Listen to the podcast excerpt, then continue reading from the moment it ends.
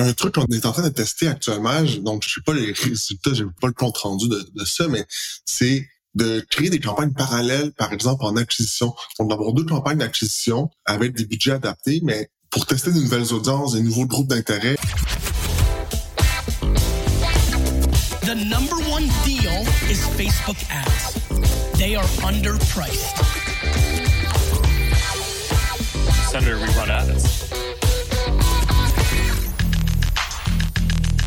Bonjour à tous et bienvenue sur No Pay No Play, un podcast dédié à la publicité Facebook et produit par la J7 Academy et l'agence J7 Media. Mon nom est Antoine Dalmas et à ma grande habitude, je ne suis pas tout seul aujourd'hui car je reçois un membre de l'académie, à savoir Jérémy Rochefort. Jérémy, comment ça va? Et merci d'être avec nous. Salut Antoine, merci beaucoup euh, de m'inviter. Ça va très bien toi? Ça va super. Est-ce que c'est ton premier podcast? Euh, non, c'est pas mon premier podcast. Euh, Rablab a aussi son propre podcast euh, auquel j'ai eu l'occasion de participer à quelques reprises. Donc, euh, ok, ah, ok, parfait. Bah, ok, très bien. J'aime bien poser cette question pour pour jauger un peu le, la tension de l'invité s'il a un stress quelconque, mais donc tu, de, tu, tu, dois être habitué à l'exercice. C'est parfait. Écoute, Jérémy, euh, je, je t'ai fait venir évidemment pour parler de Facebook Ads. Est-ce que tu peux me parler un peu de, de toi, de ton expérience en publicité Facebook et de ton activité dans le domaine? Ouais, certainement. Ben pour ma part, euh, je suis arrivé. Euh, ben en fait, j'ai commencé mes premières expériences de media buyer en 2014. On commençait. Euh, euh c'était pas encore le tout début de, de, Facebook Ads, mais il y avait encore deux plateformes. Le, il y avait la, plateforme publicitaire de, de, Facebook standard, puis il y avait la plateforme Ads Power Editor, ouais. Power, Editor, exactement, sur Google Chrome. Donc à ce moment-là, il y avait ces deux plateformes-là quand j'ai commencé. J'ai commencé dans une petite agence, puis je suis arrivé euh, en 2018 euh, chez Rablab en tant que gestionnaire de campagne. Puis en 2020, j'ai eu l'occasion de, de, de, faire mes, mes preuves, si on veut, dans une agence créative. Donc, j'ai quitté Rablab euh, en 2020, euh, faire le saut dans une agence créative, apprendre un peu comment ça fonctionne, euh, le, le, brief créatif, travailler avec des designers, trouver cette synergie d'équipe-là. Puis ben depuis 2022, en fait, je suis de retour chez Rablab, donc comme chef d'équipe de l'équipe Social Ads. Donc, euh, donc voilà, ça, ça ressemble un petit peu à ça mon parcours. Euh. Et est-ce que tu peux, est-ce que tu peux nous parler des, des types de comptes que tu gères, euh, des, des types aussi de, de, de budget que tu gères euh, chez Rablab? Ouais, certainement. Ben, je te dirais que environ près, près de 100% de nos comptes là, chez Rablab en, en social ads, c'est euh, des comptes en e-commerce. Donc, la plupart vendent exclusivement en ligne. Certains ont une boutique physique. Donc, ça nous permet un peu de varier nos stratégies. Évidemment, aussi, chez Rablab, on fait pas que du social ads. On a euh, d'autres volets, euh, dont le Google Ads, optimisation aussi de, de site web. Puis, on gère pas 100% du tunnel de vente. Donc, euh, nous, on est vraiment là pour faire la gestion des campagnes. Donc, ça ressemble un peu à ça. Puis, depuis un an, ben, on, on tente de développer un peu plus un pôle de stratégie de contenu parce que on le sait, ben le contenu, c'est un des piliers essentiels euh, d'une bonne campagne euh, en social. Euh, il y a quelques années, c'était peut-être un peu moins au centre. Maintenant, ben, le bon contenu, c'est la clé d'une bonne campagne généralement. Donc, c'est un peu le genre de compte qu'on a. Beaucoup mode, design, articles, déco, maison, alimentation aussi. On en a plusieurs de, de clients dans ce créneau-là. Généralement, c'est à portée nationale. Donc, pour nous, portée nationale, c'est Québec, voire l'entièreté du Canada. C'est important de distinguer que le Québec fonctionne sur un, un, en fait, le fonctionnement du Québec est différent de ce qui se fait ailleurs en Ontario, euh, voire dans l'ouest euh, du Canada. Puis niveau budget, ben généralement là, c'est plus ou moins 100 000 dollars par année. Disons que c'est notre barrière à l'entrée là pour commencer à travailler avec un. Ok. Et c'est c'est quoi les erreurs que tu retrouves le plus souvent d'ailleurs avec les, les nouveaux comptes euh, avec lesquels tu travailles? Toujours un classique. Mauvaise conversion, je te dirais que c'est au, au, au, top euh, des euh, des erreurs que je vois dans les comptes. Une mauvaise conversion euh, dans tous les sens du terme. par exemple, juste hier, je, je, je regardais un compte, puis je regarde la conversion d'achat pour m'assurer que convient bien aux paramètres. finalement, ben, en observant un peu plus qu'est-ce qu'il y en est, ben, la conversion d'achat était configurée sur euh, un appel téléphonique. Donc là, ça veut dire que les achats qui sont été générés depuis la dernière année du côté du client, euh, ben, ils ne sont tous pas valides. Donc, ça devient difficile à, faire euh, un rapport qui est, pertinent. Ça, c'est un classique que j'observe sur euh, la plupart des nouveaux comptes qu'on voit. Je te dirais aussi les comptes en e-commerce. Lorsque je vois des comptes qui n'utilisent pas la, la, fonction de catalogue dynamique, ça pour moi, c'est un essentiel dans les comptes en e-com. C'est une fonctionnalité qui est pas nécessairement facile à mettre en place, mais il y a quand même plusieurs outils, plusieurs ressources disponibles pour être capable de, le faire puis être autonome là-dessus. Mais lorsqu'une entreprise ne bénéficie pas de cette fonctionnalité-là, ben pour moi, c'est vraiment un manque de leur côté. Et est-ce que, est-ce que d'ailleurs, je, je, fais une parenthèse à ta réponse, mais est-ce que tu as des comptes e-commerce avec lesquels le Dynamic Ads ou le catalogue sales maintenant, comme ça s'appelle, euh, ne fonctionne juste pas et vous êtes repassé à des campagnes plus standards? Ouais, oui, ça, ça nous est arrivé. Puis ça nous est arrivé avec des comptes qui, j'ai l'impression, se cherchent un peu. Euh, on a certains clients qui ont des catégories de produits qui sont complètement opposées l'une de l'autre. Dans ces circonstances-là, le dynamique fonctionne plus ou moins parce que les gens n'ont pas conscience de l'autre offre de produits. S'ils arrivent par euh, le créneau A, puis ils découvrent qu'il y a un créneau B dans le dynamique, ils se demandent si c'est la bonne entreprise je pense que c'est un des, des, des bas qui, qui blesse dans, dans ce cas-ci, selon moi, mais euh, c'est à quelques exceptions près. Là, pour la plupart des comptes, généralement, ça fonctionne plutôt bien. OK. Et quand tu as un compte qui te pose problème, comment est-ce que tu évalues les actions à mettre en place pour y remédier? Ça, ça dépend tellement des enjeux qu'on vit dans les comptes. Euh, on en voit vraiment de, tous les types. Là. Chez Rablab, on a environ une soixantaine de comptes actifs. Euh, donc, on en voit, on voit des problèmes de, de coûts par action, on voit des problèmes de, de retour sur investissement. Euh, je te dirais, bon, la première chose qu'on va se poser comme question, c'est voir la tendance euh, sur le compte. À quel point est-ce qu'on est-ce que la tendance est positive, est-ce qu'elle est négative? Donc ça, c'est les premiers éléments. Après ça, ben classique euh, formule, euh, on va toujours repasser à travers les différents paramètres du, du pacto, là, qui est le paramétrage, audience, créatif, tunnel, puis l'offre. pour nous, ça, c'est un essentiel pour comprendre sur quels événements, sur quels euh, piliers, leviers qu'on peut appuyer pour euh, être capable d'optimiser nos campagnes. Ça, c'est le, premier truc. Euh, après ça, par contre, euh, j'ai souvent tendance à dire à notre équipe, gardez pas seulement Facebook Ads, sortez un peu, allez voir ce qui se passe dans, dans Shopify, allez voir ce qui se passe dans Analytics. Des fois, ça peut vous donner aussi d'autres insights pertinents pour améliorer vos campagnes. Quels sont les produits qui sont les plus vendeurs?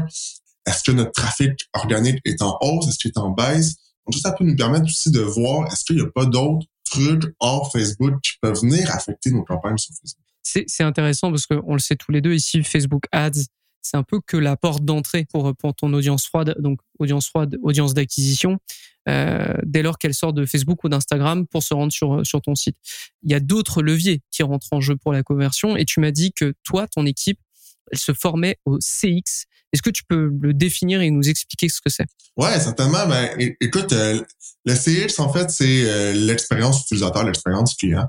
Euh, donc, ça définit, évidemment, c'est un concept qui est plutôt large. Là. On peut le, même, le mettre sur le même pied d'égalité que le UX. Ok, j'allais te poser la question, est-ce qu'il y a un rapport avec l'UX? Ouais, ouais, ouais, à 100%. Le, le UX, en fait, c'est la façon dont on va interagir avec un outil, par exemple. Mais le, le c'est plutôt le point de contact que représente l'outil. Donc, c'est vraiment là-dessus qu'on essaie de travailler de plus en plus parce qu'on réalise que, ben, comme tu le mentionnais, Facebook, c'est la porte d'entrée, mais c'est pas le, seul point de contact d'un potentiel client avec la marque, avec le produit. Les personnes vont avoir tendance à aller voir des reviews, à comparer les prix aussi avec euh, d'autres fournisseurs, aller voir sur Amazon est-ce qu'il y a un comparatif? Euh, donc, ce sont tous des éléments qui font partie du parcours utilisateur qui rentrent dans l'expérience client.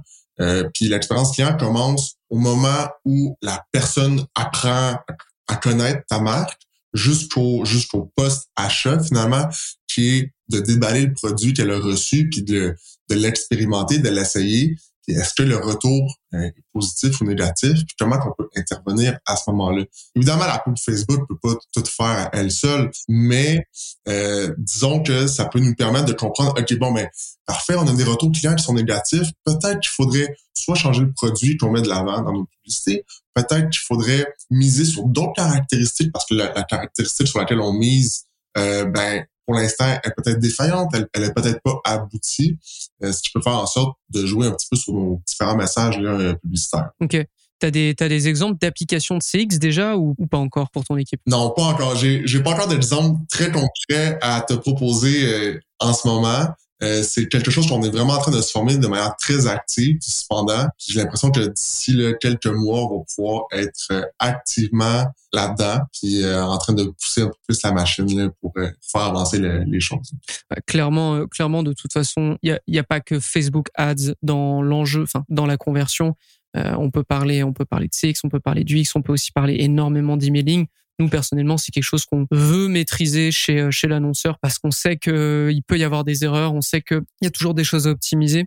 Donc là, là-dessus, je, je, je, te rejoins complètement. D'ailleurs, euh, toujours, toujours pour parler un peu de, de e-commerce, c'est quoi les métriques que tu suis continuellement dans, dans ton travail? Au niveau du, du ads manager et puis en dehors aussi, tiens. Ouais, absolument. Ben, il y a deux métriques qui m'interpellent vraiment beaucoup, qui me donnent un peu un portrait général sur la santé d'un compte on va avoir le average order value, donc la, la valeur moyenne d'un panier d'achat. Euh, puis on va avoir le, CPA qui est le coût par achat. Donc, ce sont deux métriques qu'on va utiliser quotidiennement pour comprendre comment se portent les campagnes, comment se porte la santé du compte en général. Donc, on est capable d'observer des tendances d'évolution, des croissances, des baisses. Puis ces deux métriques-là, ben, selon moi, c'est un peu la base de, de comprendre euh, ce que tu as entre les mains en termes de valeur le CPA. On, va prendre par exemple, euh, j'ai plusieurs clients qui viennent me dire, OK, bon, mais parfait, moi j'ai un objectif de rentabilité avec un chiffre X euh, de dollars euh, à la fin de l'année. OK, parfait, mais on pourrait facilement atteindre ton objectif si on mettait tant de dollars en publicité sur Facebook, sur Google. puis là, les clients, ils me disent tout le temps, OK, ben non, tu je veux mettre moins d'argent parce que je considère que c'est la valeur est trop élevée. OK, parfait, mais il faudrait qu'on puisse s'entendre sur un coût par achat. C'est quoi la, c'est quoi la, disons la, ta capacité maximale que tu es capable d'aller chercher euh, en termes de coût par achat pour assurer une rentabilité à ton entreprise? ultimement, c'est ce qui nous intéresse le plus. Puis, il y a quelques années, on avait tendance à voir chaque plateforme en silo. Donc, on analysait le retour de Google Ads, on analysait le retour je vois très bien. Euh, de Facebook Ads. Maintenant, on essaie de le voir plus dans un tout. Donc, de juste comprendre euh, quels sont les montants investis par le client en marketing de manière générale, quels sont les achats en retour qui ont été générés sur les différentes plateformes. Ça nous donne un ratio qui nous permet de savoir si euh, finalement la, une marge de rentabilité qui, existe encore du côté du client. Donc, euh, ce qui nous intéresse pour la CPA, puis la average order value, ben pour nous, ça nous fait dire, OK, bon, ben, est-ce que les actions qu'on prend euh, sont bonnes, par exemple? Est-ce que les offres, les offres qu'on propose sont assez, assez importantes? Est-ce qu'elles sont assez marquantes pour les utilisateurs? Euh, est-ce que notre prix est juste aussi? puis l'objectif, c'est qu'on demande toujours cette valeur de, de panier d'achat-là, mais ça peut passer par des actions complémentaires comme email marketing, par exemple.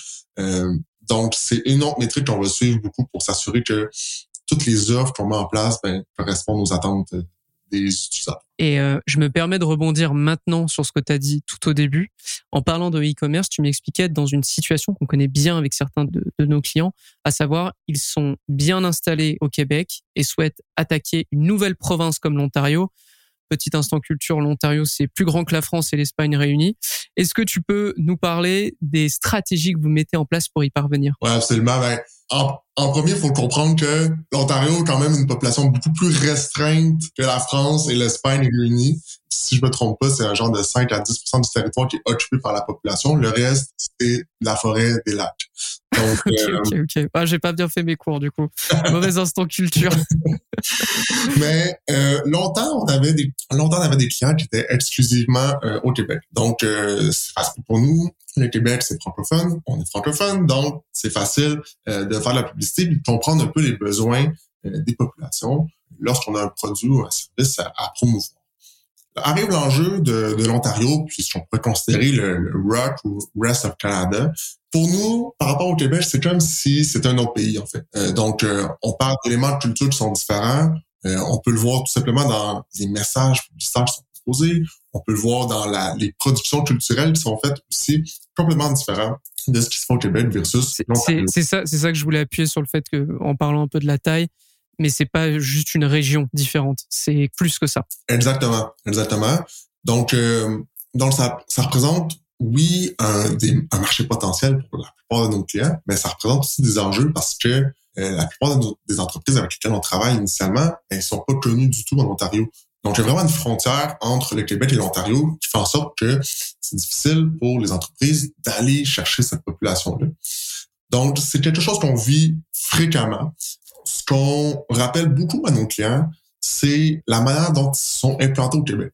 Donc, euh, on leur dit, OK, rappelez-vous les actions que vous avez mises en place pour que votre entreprise existe, que vous soyez connu du public. Ben, on leur répète souvent qu'il faut reprendre un peu la même chose pour aller en, Ontario. Donc, euh, reprendre des actions qui semblent euh, toutes simples, qui semblent à la base de, des actions du marketing numérique, mais un de la gestion communautaire en anglais. Euh, ça, c'est un, un, enjeu qu'on vit. La plupart de nos clients communiquent exclusivement en français si on veut pénétrer un nouveau marché anglophone, évidemment, la base, c'est de parler la langue des utilisateurs. Et d'échanger avec les utilisateurs, comme tu dis. Exactement. Exactement. Donc, euh, donc ça, ça représente un enjeu. Je te dirais que la plupart des personnes au, Québec sont plutôt à l'aise avec l'anglais, donc ça représente pas un enjeu en soi, mais il faut faire cet effort-là être capable de parler anglais avec ses, utilisateurs, d'avoir du contenu anglophone sur toutes les plateformes possibles, euh, d'avoir ses séquences d'emailing en anglais aussi. Puis après ça, bien évidemment, vient la suite de traduire toutes ces campagnes en anglais. Il faut exister, il faut exister au-delà de la publicité. Exactement, exactement. Puis on a fait des tentatives avec des clients qui n'existaient pas du tout en anglais. On fait des pubs, aucune rentabilité, mais au Québec, ça fonctionne de feu, mais en Ontario, rien du tout. Donc, ça, c'est vraiment le genre de truc qu'on on vit régulièrement. Après ça, on recommande beaucoup aux clients de travailler avec des budgets distincts, des attentes aussi qui sont distinctes euh, par rapport au Québec. C'est comme si on allait chercher une nouvelle clientèle dans un nouveau pays. Donc, il faut pouvoir analyser les deux de manière séparée, puis voir sur quel levier on appuie pour rendre nos campagnes plus profitables finalement. Si, euh, si on n'a pas ça, ben on considère le tout ensemble. Là, on, voit la ligne du bas, on se dit, OK, bon, ben parfait, mais mes campagnes sont moins rentables, j'investis plus en publicité. Ben oui, c'est normal. On, on, est dans un nouveau marché d'acquisition, une clientèle qui coûte cher, qui ne connaît pas, donc j'ai plus d'efforts à faire là, dans ces C'est, euh, j'ai envie d'aller un petit peu plus loin. Euh, dans, dans cette discussion et dans cette thématique parce que c'est quelque chose qui est pas mal demandé. Je dois admettre, euh, même pour, pour des clients de, de J7, c'est quelque chose qu'on demande pas mal. Et quand on, quand on écoute ce que le client voudrait faire ou quand on regarde ce qui est fait comme tentative euh, en dehors de, ce que va faire J7, euh, j'observe beaucoup que sur une campagne standard, donc la campagne sur laquelle, imaginons, je, je suis je suis au Québec et j'ai envie de partir en Ontario, très souvent le réflexe ça va être de créer une audience en Ontario dans votre campagne du Québec. Ou sinon de d'ajouter au ciblage Québec l'Ontario. Ce qui va se passer 100% du cas, c'est que l'Ontario va être ignoré, mais euh, ignoré fortement. Pourquoi? Parce que votre pixel, il a été entraîné à aller chercher des clients au Québec. Et ça sera la même chose que vous soyez en France et que vous cherchiez à aller euh, vous implanter en Espagne ou vous implanter en Belgique. Je, je, le suppose parce que après, euh, pour le coup, la Belgique parle parle français aussi, mais vous avez compris l'idée. Votre pixel, il a été tellement entraîné à trouver en France que euh, si vous lui demandez avec euh, un budget campagne budget optimization donc en CBO, c'est-à-dire votre budget il est au niveau de la campagne, et Meta il est paresseux, il va juste aller chercher le plus simple.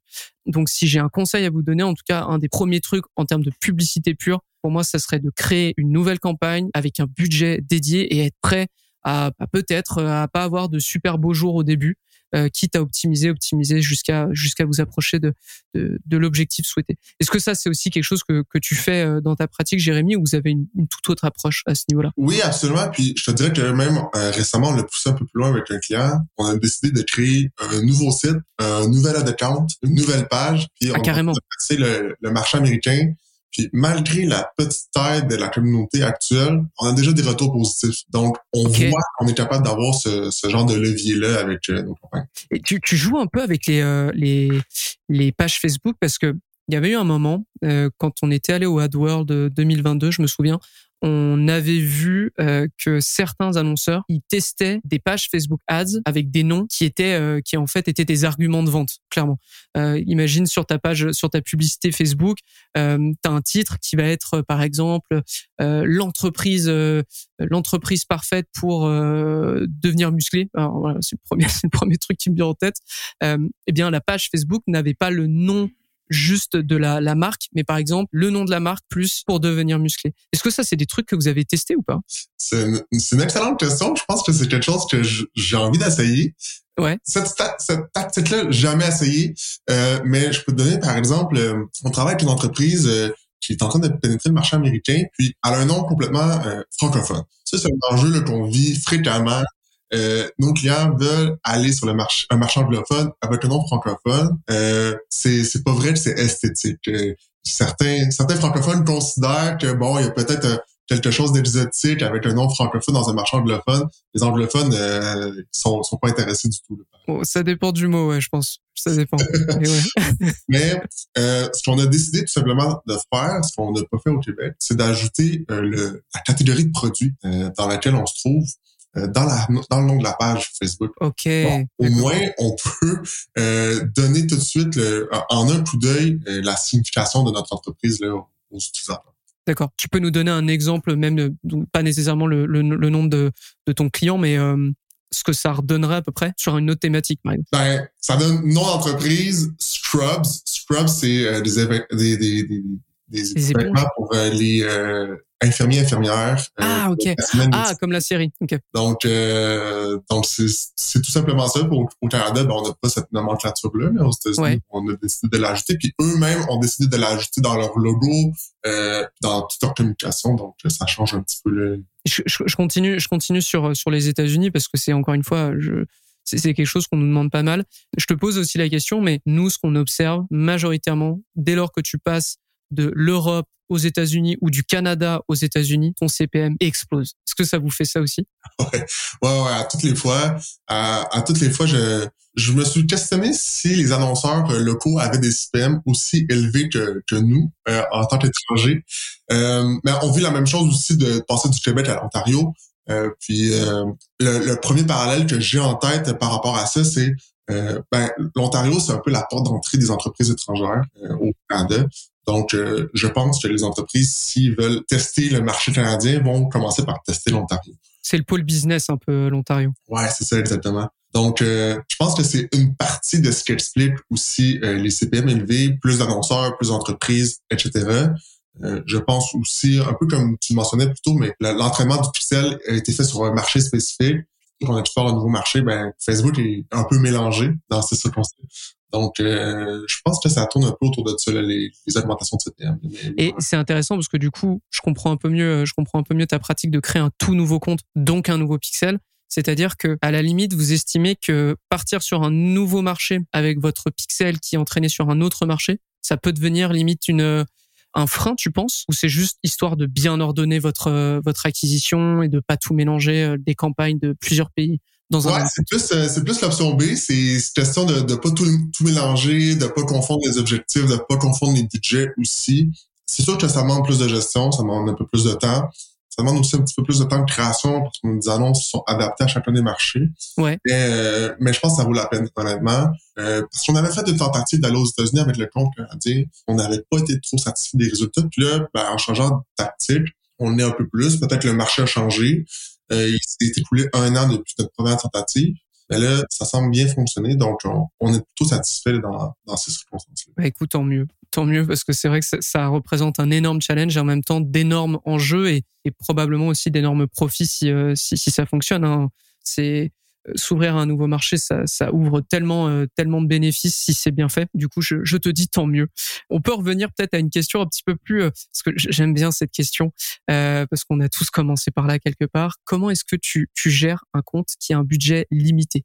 Dans le sens où euh, un client, il vient de se créer, où euh, il a pas trop confiance en Facebook Ads et il te donne un budget très limité. Euh, comment tu fais? Tu peux prendre un, un exemple d'e-commerce encore une fois ou d'infopreneur comme tu veux. Ouais, ok, parfait. Ben, je, je vais prendre un exemple en, en e-com, mais généralement, euh, puis un peu euh, paradoxalement, euh, ce genre de clients-là ont souvent des, des très grandes ambitions, donc ils veulent Oui, oui, oui, oui. de l'avant euh, toutes les catégories de produits ou de services qu'ils ont à proposer, euh, puis ça, ça fait en sorte que ben tous les les budgets sont dilués, sont sont on, arrive avec des micro-budgets pour chacun des efforts qu'on veut mettre de l'avant.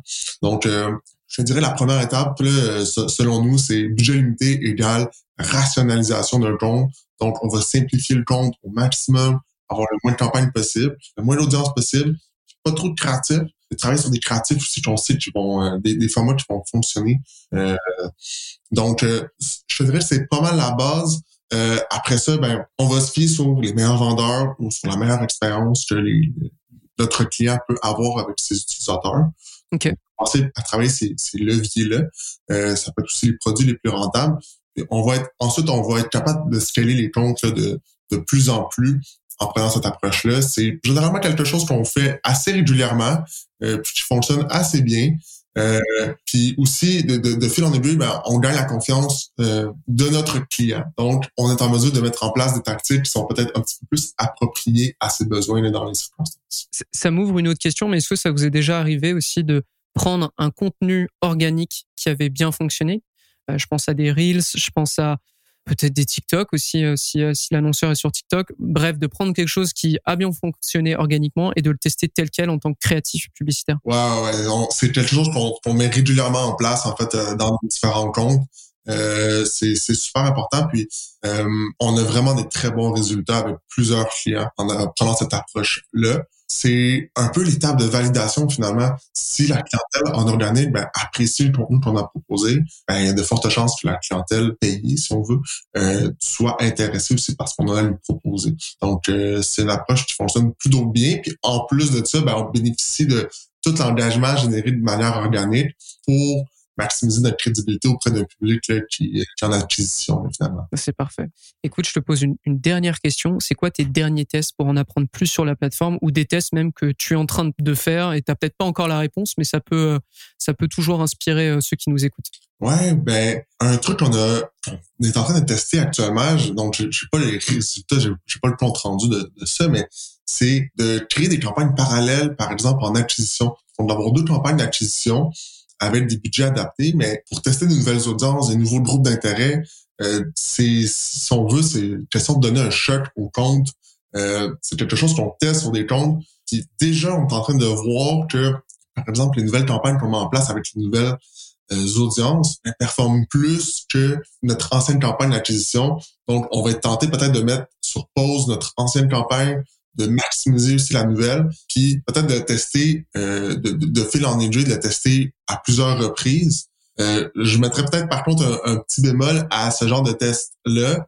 Euh, question de d'être capable de rapporter les résultats à la fin du mois, à la fin d'une période.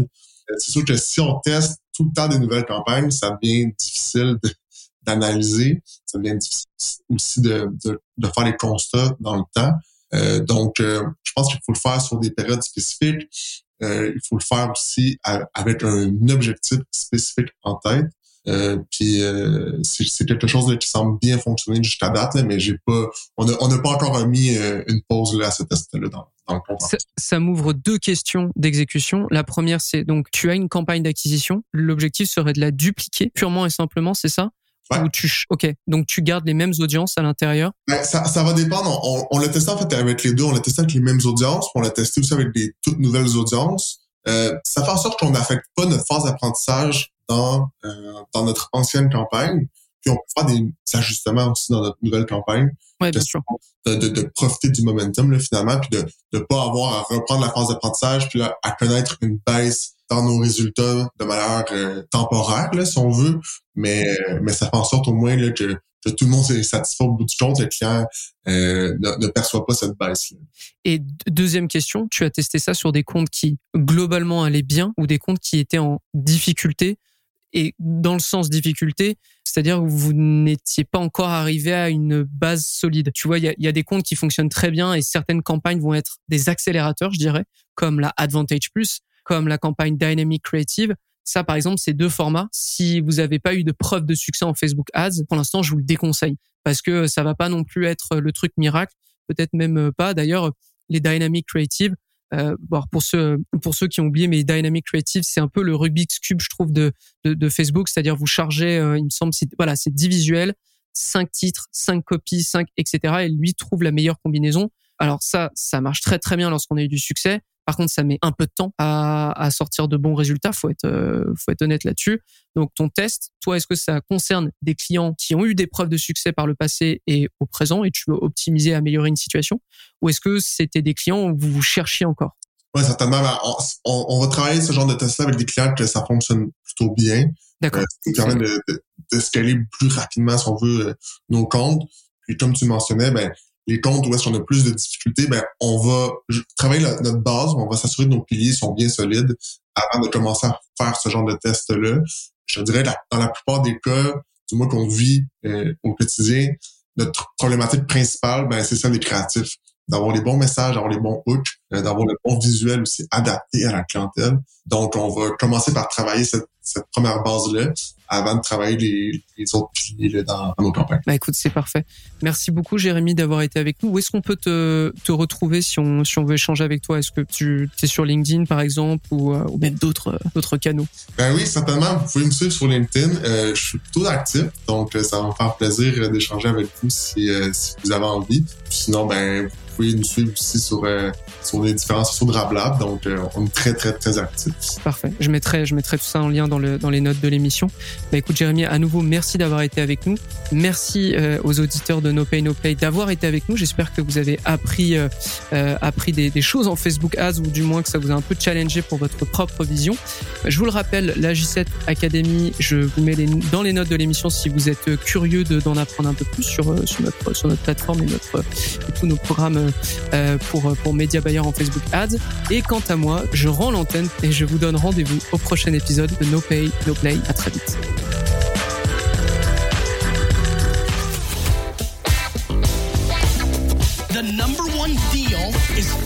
Ads. They are underpriced.